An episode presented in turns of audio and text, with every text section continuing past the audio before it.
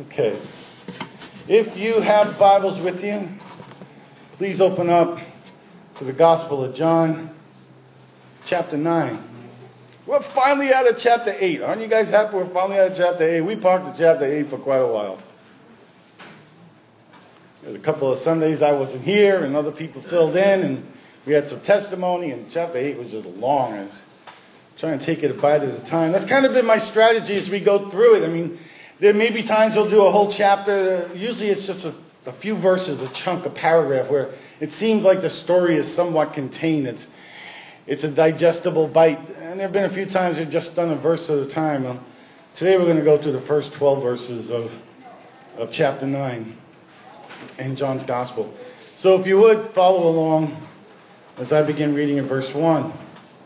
As he went along, he saw a man blind from birth. His disciples asked him, Rabbi, who sinned, this man or his parents, that he was born blind? Neither this man nor his parents sinned, said Jesus. But this happened so that the works of God might be displayed in him. As long as it is day, we must do the works of him who sent me. Night is coming when no one can work. While I am in the world, I am the light of the world. After saying this, he spit on the ground, made some mud with the saliva, and put it on the man's eyes. Go, he told him, wash in the pool of Siloam. This word means sent. So the man went and washed, came home seeing. His neighbors and those who had formerly seen him begging asked, Isn't this the same man who used to sit and beg? Some claimed that he was. Others said, No, he only looks like him. But he said himself, he insisted, I'm the man. How then were your eyes open? They asked. He replied, The man they called Jesus made some mud, put it on my eyes. He told me to go to Siloam and wash. So I went and washed, and then I could see. Where is this man? They asked. I don't know, he said. Lord, I thank you for your word, for the truth that's in your word. Lord, I ask that you, the light of your spirit, that the spirit of truth would illuminate your word for us today. That we would be able to see with, clear, greater clarity the truth that's there. Release, I pray, wisdom, release understanding. That your, your truth, the truth that's in your word, could take root in our hearts and have its full impact on us. Amen? So, Jesus gives sight to this man born blind. This this man's healed. In verses 1 and 2, uh, the disciples ask a question, right? As he went along, he saw a man blind from birth. His disciples asked him, Rabbi, who sinned, this man or his parents, that he was born blind? Now, for the first time in a while, we have an honest question here. It's a question without hidden agenda. It's a true question. It's not a veiled trap. All the questions that the Pharisees have been asking, they've been trying to position him so that they could get the upper hand in the dialogue, so they could win the debate, so that they could look good and make him look bad. So for the first time in quite a while, we're finally out of chapter 8, we got a real question, a true, honest question. And it's not from the Pharisees, it's from Jesus' disciples. Rabbi, who sinned? This man or, or his parents who was, that he was born blind. So the disciples looked at this man born blind, and what they saw was a mystery. They saw an unsolved theological puzzle, some kind of riddle. Jesus looked at, at this man, and he saw a man who was suffering. He saw someone who needed relief. The disciples had saw this man, and they made some assumption. And the assumption is basically this. I think sometimes we make this assumption that ordinary suffering is the result of ordinary sin. But extraordinary suffering is the result of extraordinary sin. Right? Has Anybody ever put that label on you? You've gone through a hard time and they're thinking, must be some secret sin in your life. You know? I was diagnosed with cancer. I'm pastoring a church. I have people asking me, so there must be some unrepentant sin in your life, brother. I'm thinking, it's bad enough I have cancer. Now you're going to come and make me feel bad too. Can I just punch you right in the face? That's all I'm doing. Where's the ministry of love and compassion there? Not bad enough I'm sick. You got to make me feel guilty? I mean, dude. Well, sometimes people, they suffer in an extraordinary way, and the assumption is well, there must be something really dark, really sinful, really wicked, you know, beneath the surface. So like, like many of us today, the disciples assumed that this man's disability was the result of sin, either his sin or his parents' sin. Now, if it's his sin, I mean, you just think about this for a second. If it was actually the man's sin, the man who's born blind, that means he would have sinned from the womb. What can you do in the womb? I mean, what can you possibly do? What sin could you commit from the womb? Right? Nothing. I mean, I don't know. If you were a twin, you could beat up your twin. I don't know. Other than that, what could you possibly do from the womb? But this was the mindset. It's odd, isn't it? What's odder still, what's sadder still, is we hold on to some of that mindset ourselves today. So Jesus responds to their question, verses 3 to 5. Neither this man nor his parents sinned, said Jesus, but this happened so that the works of God might be displayed in him. As long as it is day, we must do the works of him who sent me. Night is coming when no one can work. While I'm in the world, I am the light of the world. Now, we've talked about I am the light of the world before. I'm not going to go into a whole I am section today, but I want to take a different I want to take a different look at this. I read those verses, especially verse 3. I have trouble with verse 3. Neither this man sinned nor his parents, said Jesus. But this happened so that the works of God might be displayed in him. And I'm thinking, wait a minute. What? What is going on here? Is Jesus saying that God blinded this man from birth so that at some later date Jesus could look good by healing him? Is that what this text is saying? And I'm thinking, if that's true, then it's not cool. I got a problem with that. I got a problem with a God who would blind an innocent child from the womb only so he could look good, he could look better later on. And at first reading, it kind of sounds like that's what God did. I'm going to have a hard time trusting that God. How about you? I'm going to have questions about that God. I'm going to have doubts about that God. If this is what Jesus is saying, it calls into question both God's goodness and God's love. What good and loving father would blind their son from birth just to make themselves look good at some later date? What loving father would do that? Now look, all of us here, no one has escaped this. Every one of us have faced some kind of challenge in life? I'm going to let that question hang there for a minute. We'll come back. But we've all faced challenges. We've gone through good times. We've gone through bad times. We know mountains. We know valleys. When Scripture talks about the valley of the shadow of death, some of us know intimately what that valley looks like and smells like and feels like.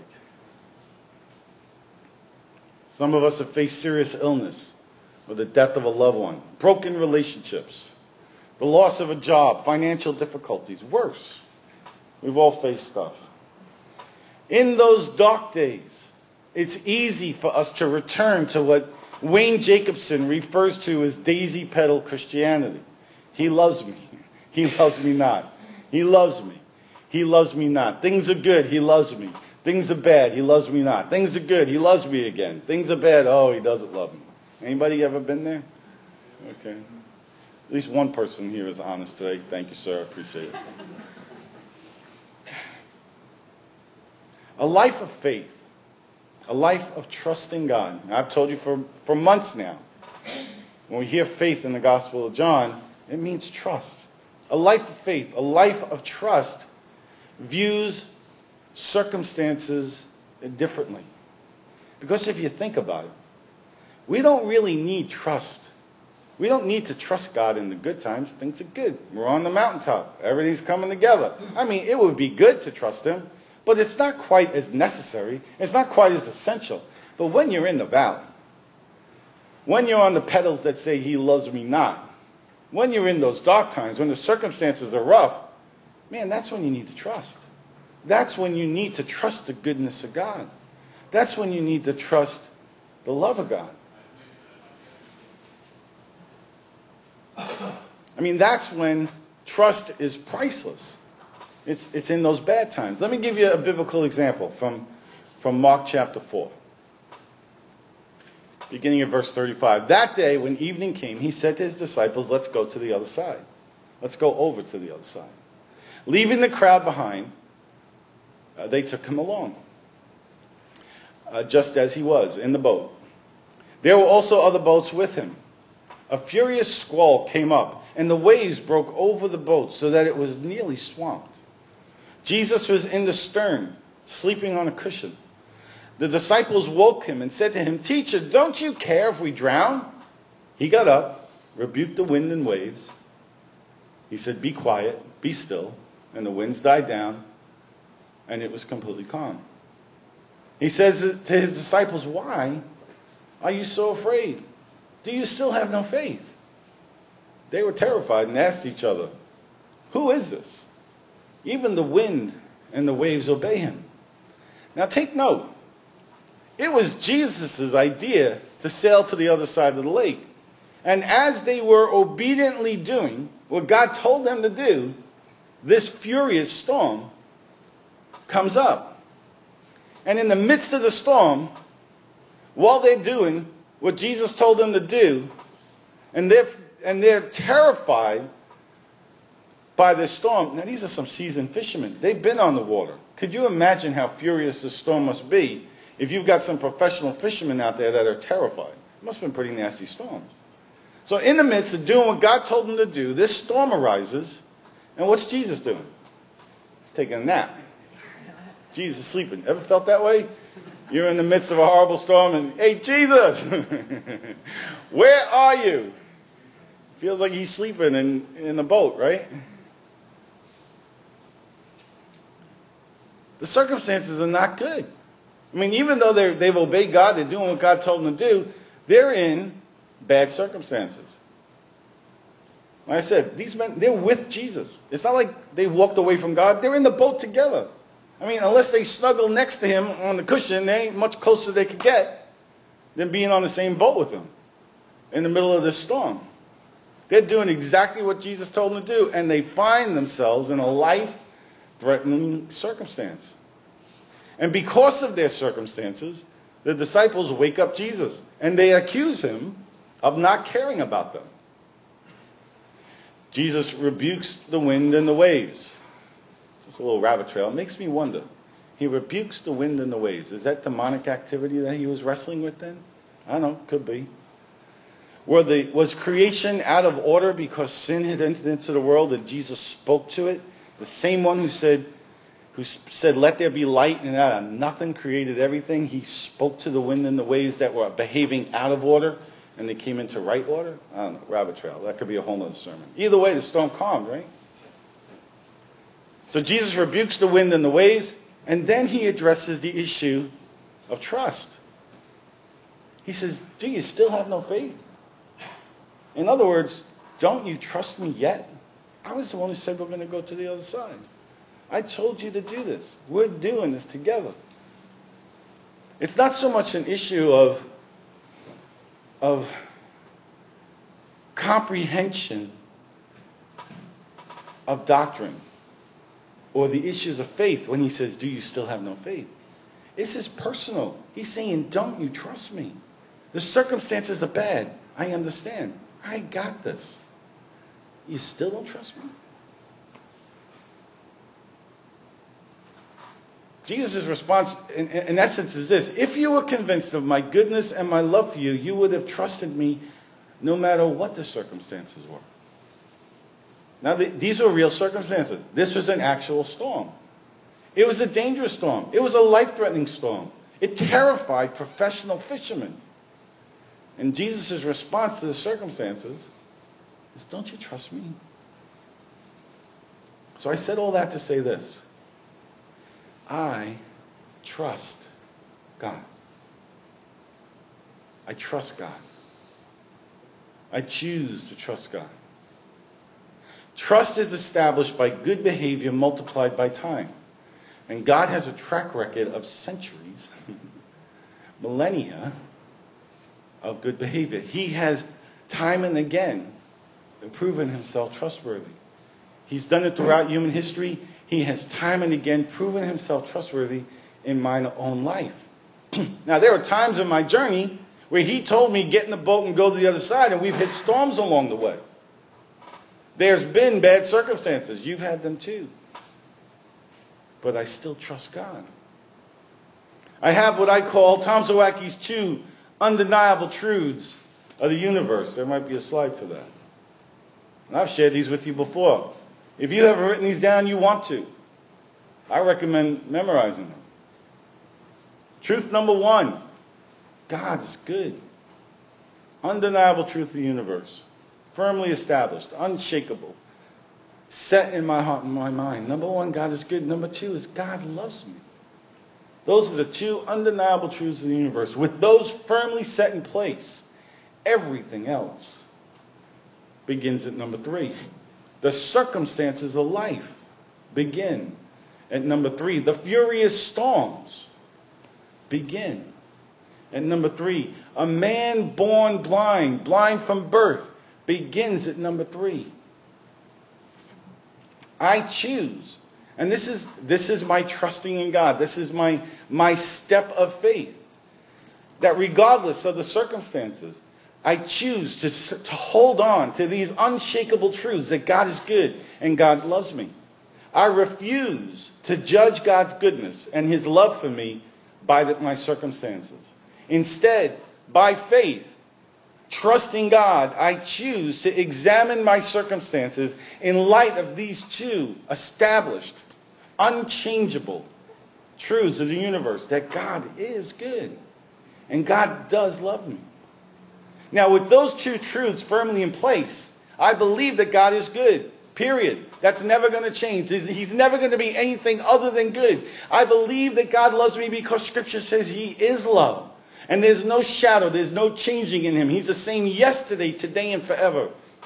He is love. Now, knowing those two things are true, I look at John chapter 9, verse 3 with different eyes. I cannot look at that verse and examine it from the position of, does this call into question God's goodness or his love? With those two truths firmly in place, I'm thinking there's got to be some other answer. So I dig deeper. I dig much deeper. I study. I look more closely. I look for the whole counsel of Scripture. I see what is, what is actually going on here. Because sometimes things get lost in the translation. Nadine speaks French. She was born in, in Haiti. And while we were dating, I'd go to her house, and, and French, uh, French or, or, Haitian Creole was the primary language in her house. Um, and I didn't understand it. I mean, after a while, we were dating together. I could pick up body language and tone of voice and facial expression and kind of pick up a little bit here and there. But every once in a while, somebody would tell a joke, and they would all laugh. And I'd say to Nadine, like, what was that? She's like, oh, it loses it in translation. Well, that really does happen sometimes when we, when we read Scripture. The, the, the way culture has evolved over hundreds of years. The, the meaning of words. Meanings of words have changed in my lifetime. Something that had one meaning as a child now as an adult has an entirely other meaning. They, every year they add new words to the dictionary. So it's possible that things get lost in the translation. Especially, I want to look for that if it calls into question those two undeniable truths of the universe. If it calls into question God's goodness or God's love, are you with me? You're tracking. This is helpful. Because in the dark times and the hard times, when your world is crashing in, when you're in the boat and the, and the water's coming up over the sides, that's not the time when you want to have concerns and questions and fears and doubts about whether or not God's good and He loves you. That's when you're going to jump overboard. The issue of whether or not He's trustworthy. It's helpful if that gets established before you're in the midst of the storm. Because you'll need that. That's already got to be in your pocket. It's got to be firmly rooted in your heart for when those dark days come. So back to verse 3. Jesus says, Neither this man nor his parents sinned, said Jesus, but this happened so that the works of God might be displayed in him. It's as if Jesus' answer was, I'm not here to answer such questions. I'm here to do the work of God by alleviating this man's suffering. I like to read other translations. I, I like to read paraphrases. And one of my favorites the last few years has been Eugene Peterson's The Message. There are times he'll describe things that I think just gives us enough of a little different angle to illuminate fuller truth that's there. Peterson gets it well, I think, in John chapter 9, verses 3 to 5. Let me read it to you. Jesus said, You're asking the wrong question. You're looking for someone to blame. There's no such cause and effect here. Look instead for what God can do. We need to be energetically at work for the one who sent me here, working while the sun shines. When night falls, the workday is over. For as long as I am in the world, there is plenty of light. I am the world's light. Let me read that first part again. You're asking the wrong questions. I think there are times we're in the midst of our storm and we're asking the wrong questions. he says, You're looking for someone to blame. Well, that sounds pretty common when we're in the midst of our hard times. Whose fault is this? Who did this to me? Jesus says that concerning this man born blind, Jesus says there's no such effect here. He says, look instead for what God can do. So instead of looking for who to blame for the bad circumstances, look for the good that our good and loving God can do in the midst of those bad circumstances. That's pretty much what Jesus is saying here.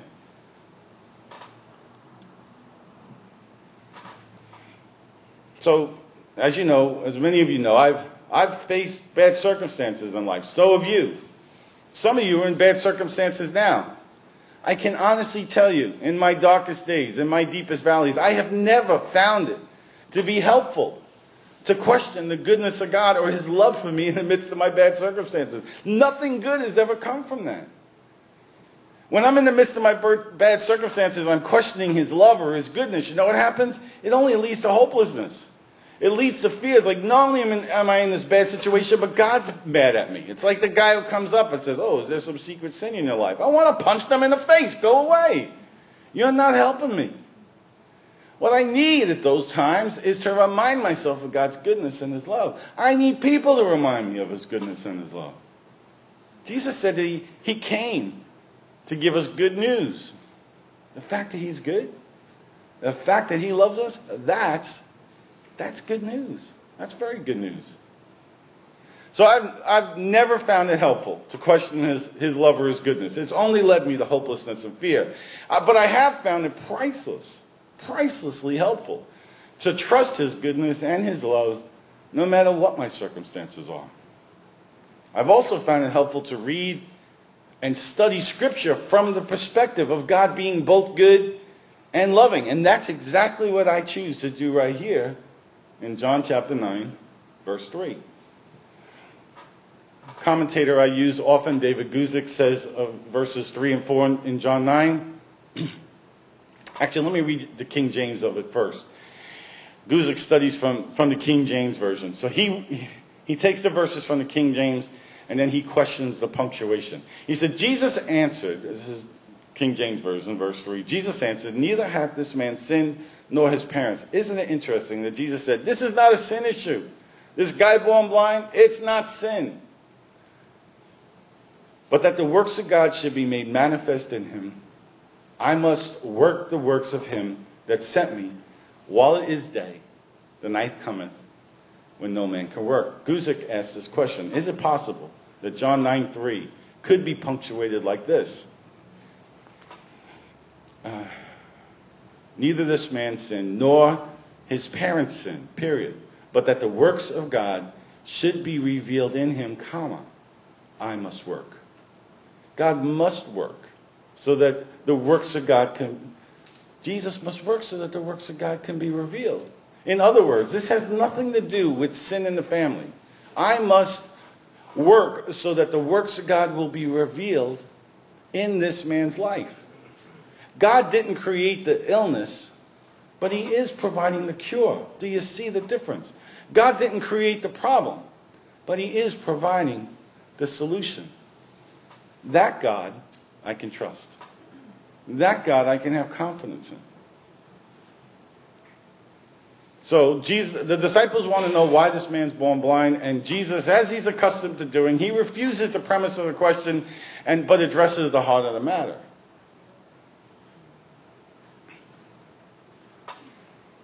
Watch what I can do while I'm still with you. As long as it's day, we must do the works of him who sent me. The night is coming when no one can work. While I'm in the world, I am the light of the world. Then Jesus goes on, and he does the Father's work.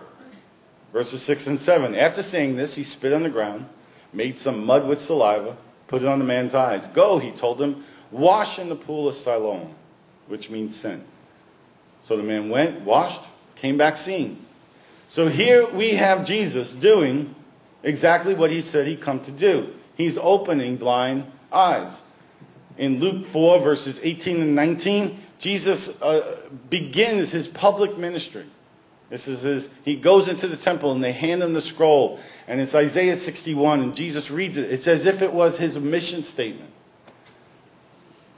Luke 4, 18 and 19. The Spirit of the Lord is on me because he has anointed me to proclaim good news to the poor. He has sent me to proclaim freedom for the prisoners and recovery of sight for the blind, to set the oppressed free, to proclaim the year of the Lord's favor. That's good news. That's all good news. And he and Jesus Jesus did what he said he came to do and he did it in the most unusual way. He spits on the ground makes a little bit of mud with the saliva, puts it in the guy's eyes. Could you imagine if I tried that on a Sunday morning? Let's see. Let's sweep the floor. We'll get a little bit of dust and dirt that's on the floor. Boom. I'll spit in it. Who's got some eye problems? Come up. And I'll put this in your eye.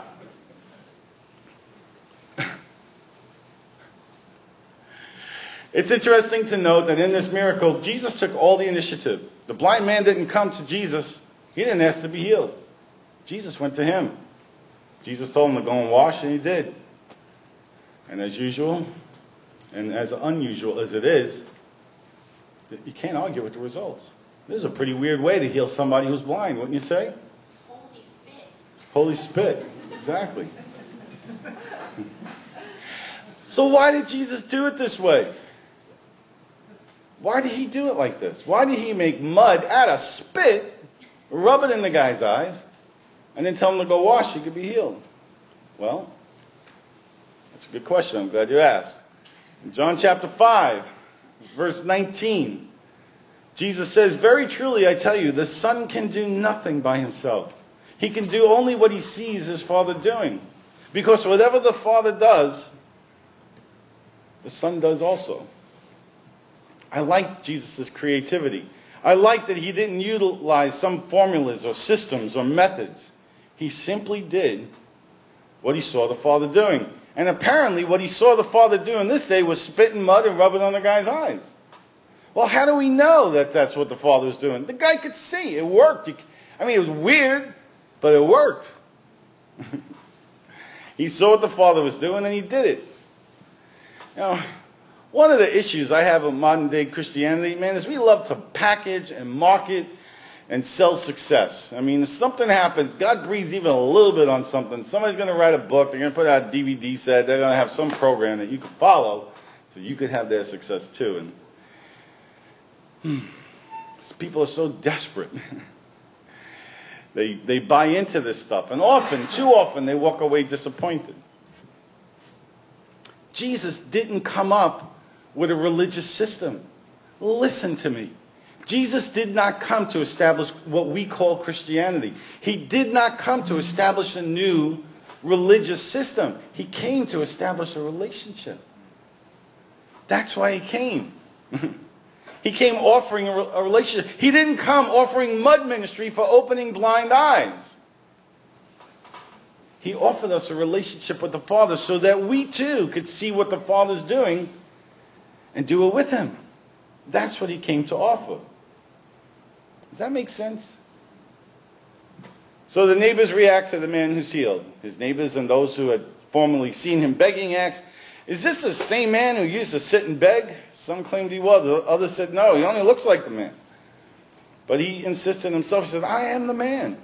How, how then were your eyes open? They asked. He replied, The man they called Jesus made some mud, put it in my eyes. He told me to go wash. I went and washed and I could see. Where is this man? I don't know.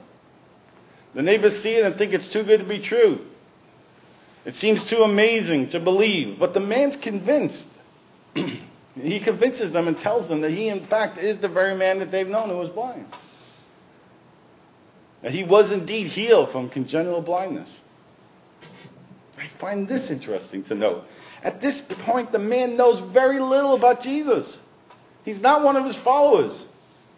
Apparently, all he knows about Jesus is at, at this point is his name. and that was more than enough. There really is power in the name of Jesus. So, as we look at these first 12 verses of John chapter 9, what is Charlottetown Community Church's Monday morning takeaway? Well, like I've been telling you for almost two years now, God's ways are not our ways. And his ways may offend us. Could you imagine if you went to some healing revival, some, some evangelist comes to town, or some, somebody who claims to have, you know, healing, you know, the, uh, gifts of healing and miracles, and you bring a friend who's blind, and he makes dirty mud with his spit and rubs it in the guy's eyes, might you be offended?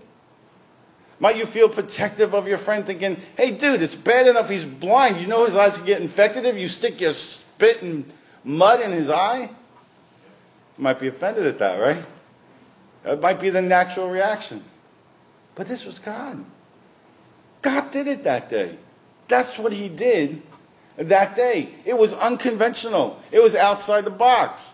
It wasn't the way we would do things, but it was absolutely the way God was doing stuff that day. You might be thinking to yourself, it's bad enough the guy's blind. Do you have to publicly humiliate him by rubbing mud in his eyes? Not many of us would appreciate having mud made with spit rubbed in our eyes.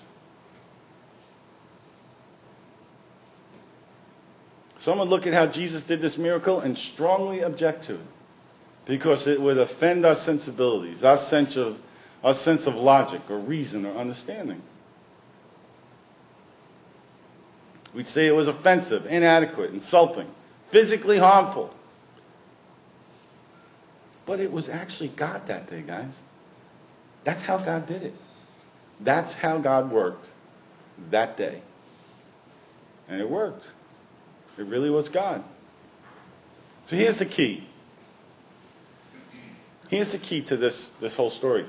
Like Jesus, we need to be able to see what the Father's doing. I don't want to develop Charlottetown Community Church mud ministry. I have no ambition for that. That's not my goal. I want to write books on mud ministry.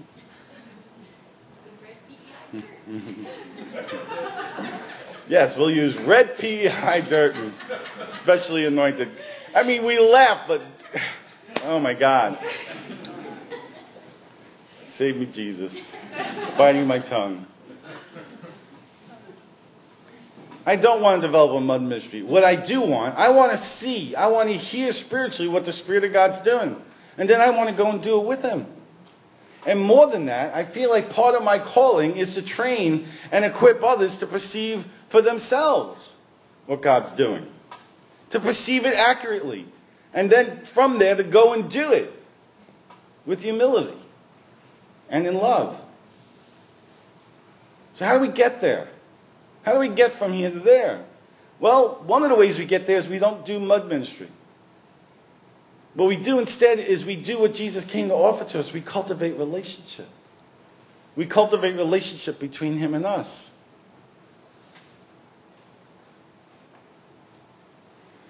Intimate relationship with our Heavenly Father, the one who loves us lavishly and extravagantly. When we're intimate with him, we get to see what he's doing. We spend time in his presence.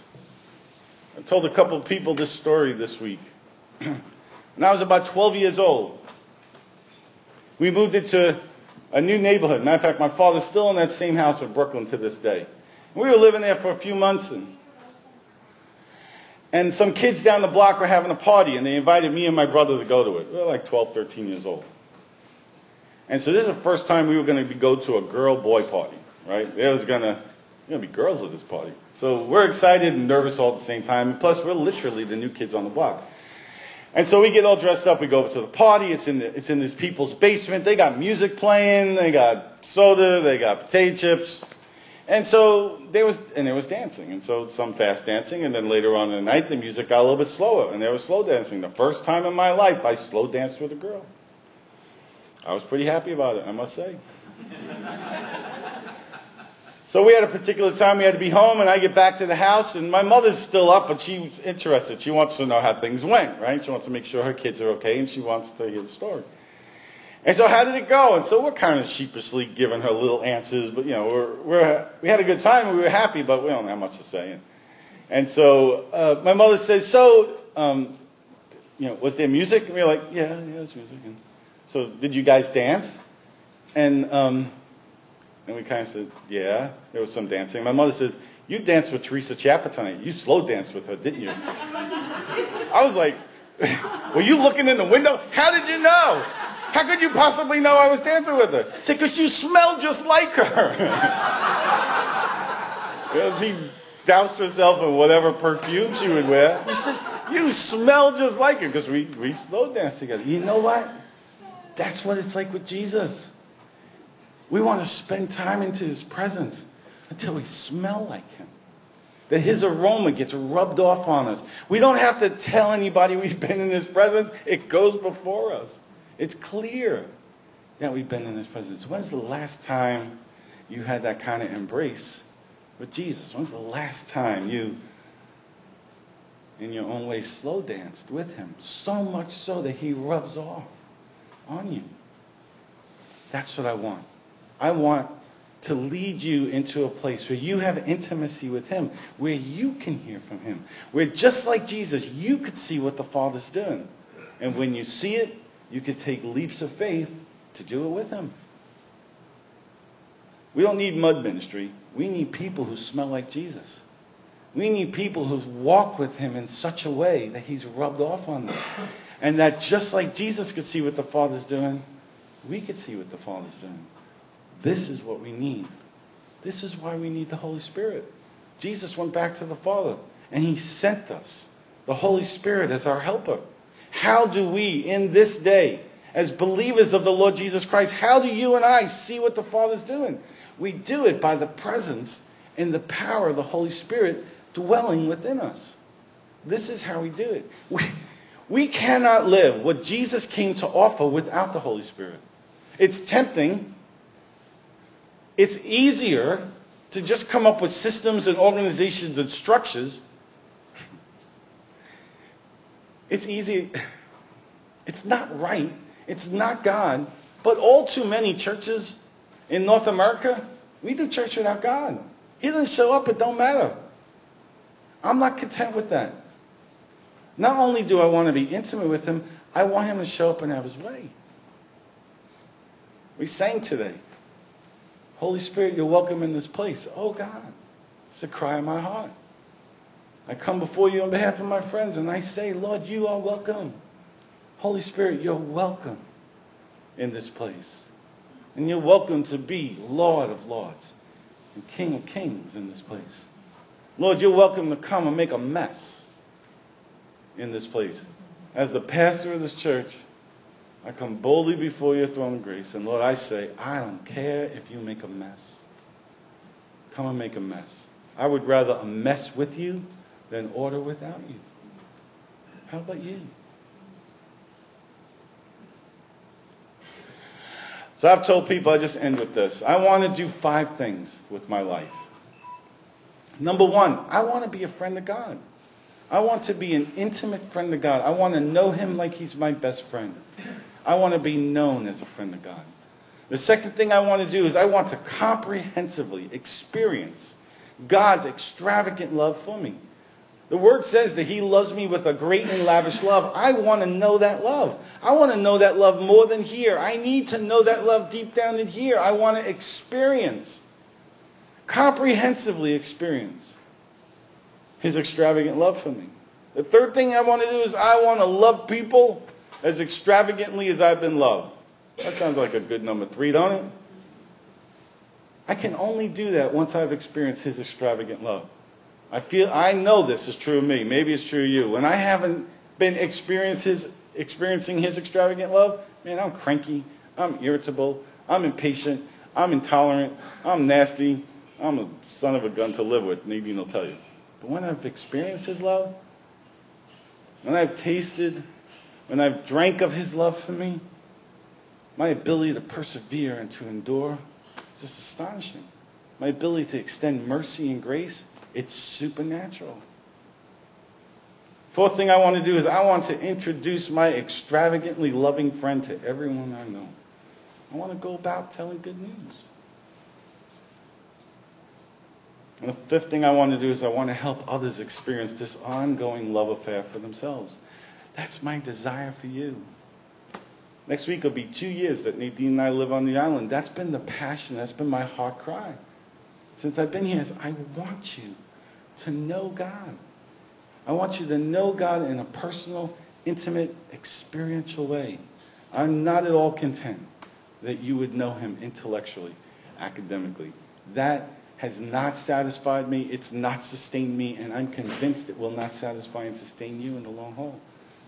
You need to be touched by him. You need to experience him. So let's pray. Why don't we stand and pray?